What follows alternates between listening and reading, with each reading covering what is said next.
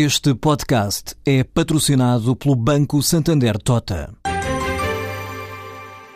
Sabia que a França é o país que mais vinho importa de Portugal? E que os Estados Unidos são o maior importador de calçado do mundo? Ou quais as empresas que importam mais azeite português? No portal Santander Trade, encontra todas as respostas para internacionalizar a sua empresa, desde mercados a procedimentos, redes de contactos e ferramentas para dinamizar a sua atividade exportadora. Descubra mais em santandertrade.com. Santander Tota, um banco para as suas ideias.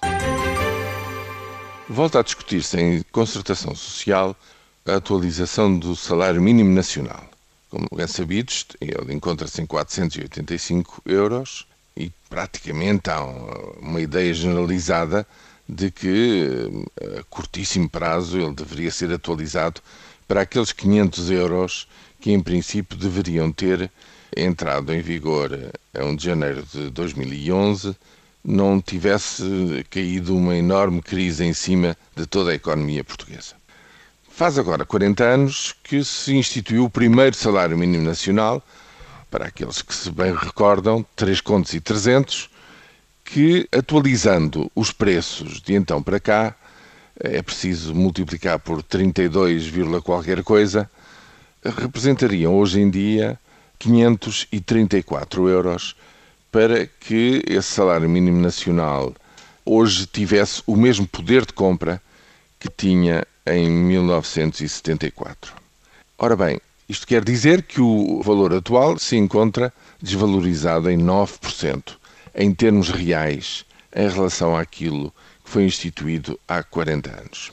Eu bem sei eh, que esse valor foi posto em prática em pleno pós-25 de Abril, em plena euforia revolucionária. Os economistas, ao ver o seu efeito, eh, concluem que ele terá sido excessivo e terá sido um dos elementos que levou ao excesso de despesa que nos trouxe dois anos e pico depois, o, pela primeira vez, o FMI a Portugal.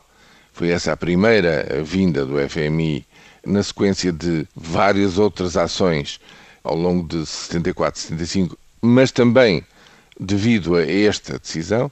Mas descontado tudo isso, eu pergunto-me, passados 40 anos, é credível que o tecido empresarial tenha evoluído tão pouco, esteja tão pouco preparado para que se ponha em causa a subida para 500 euros imediata e eu bem sei que é preciso discutir, eh, ligando com os ganhos de produtividade, depois os crescimentos ulteriores a vários anos. Acho que isso é útil, é útil não só para o salário mínimo nacional, mas em termos de política de rendimentos, que se discuta as condições e os parâmetros para a atualização dos rendimentos em geral e valorização do fator trabalho.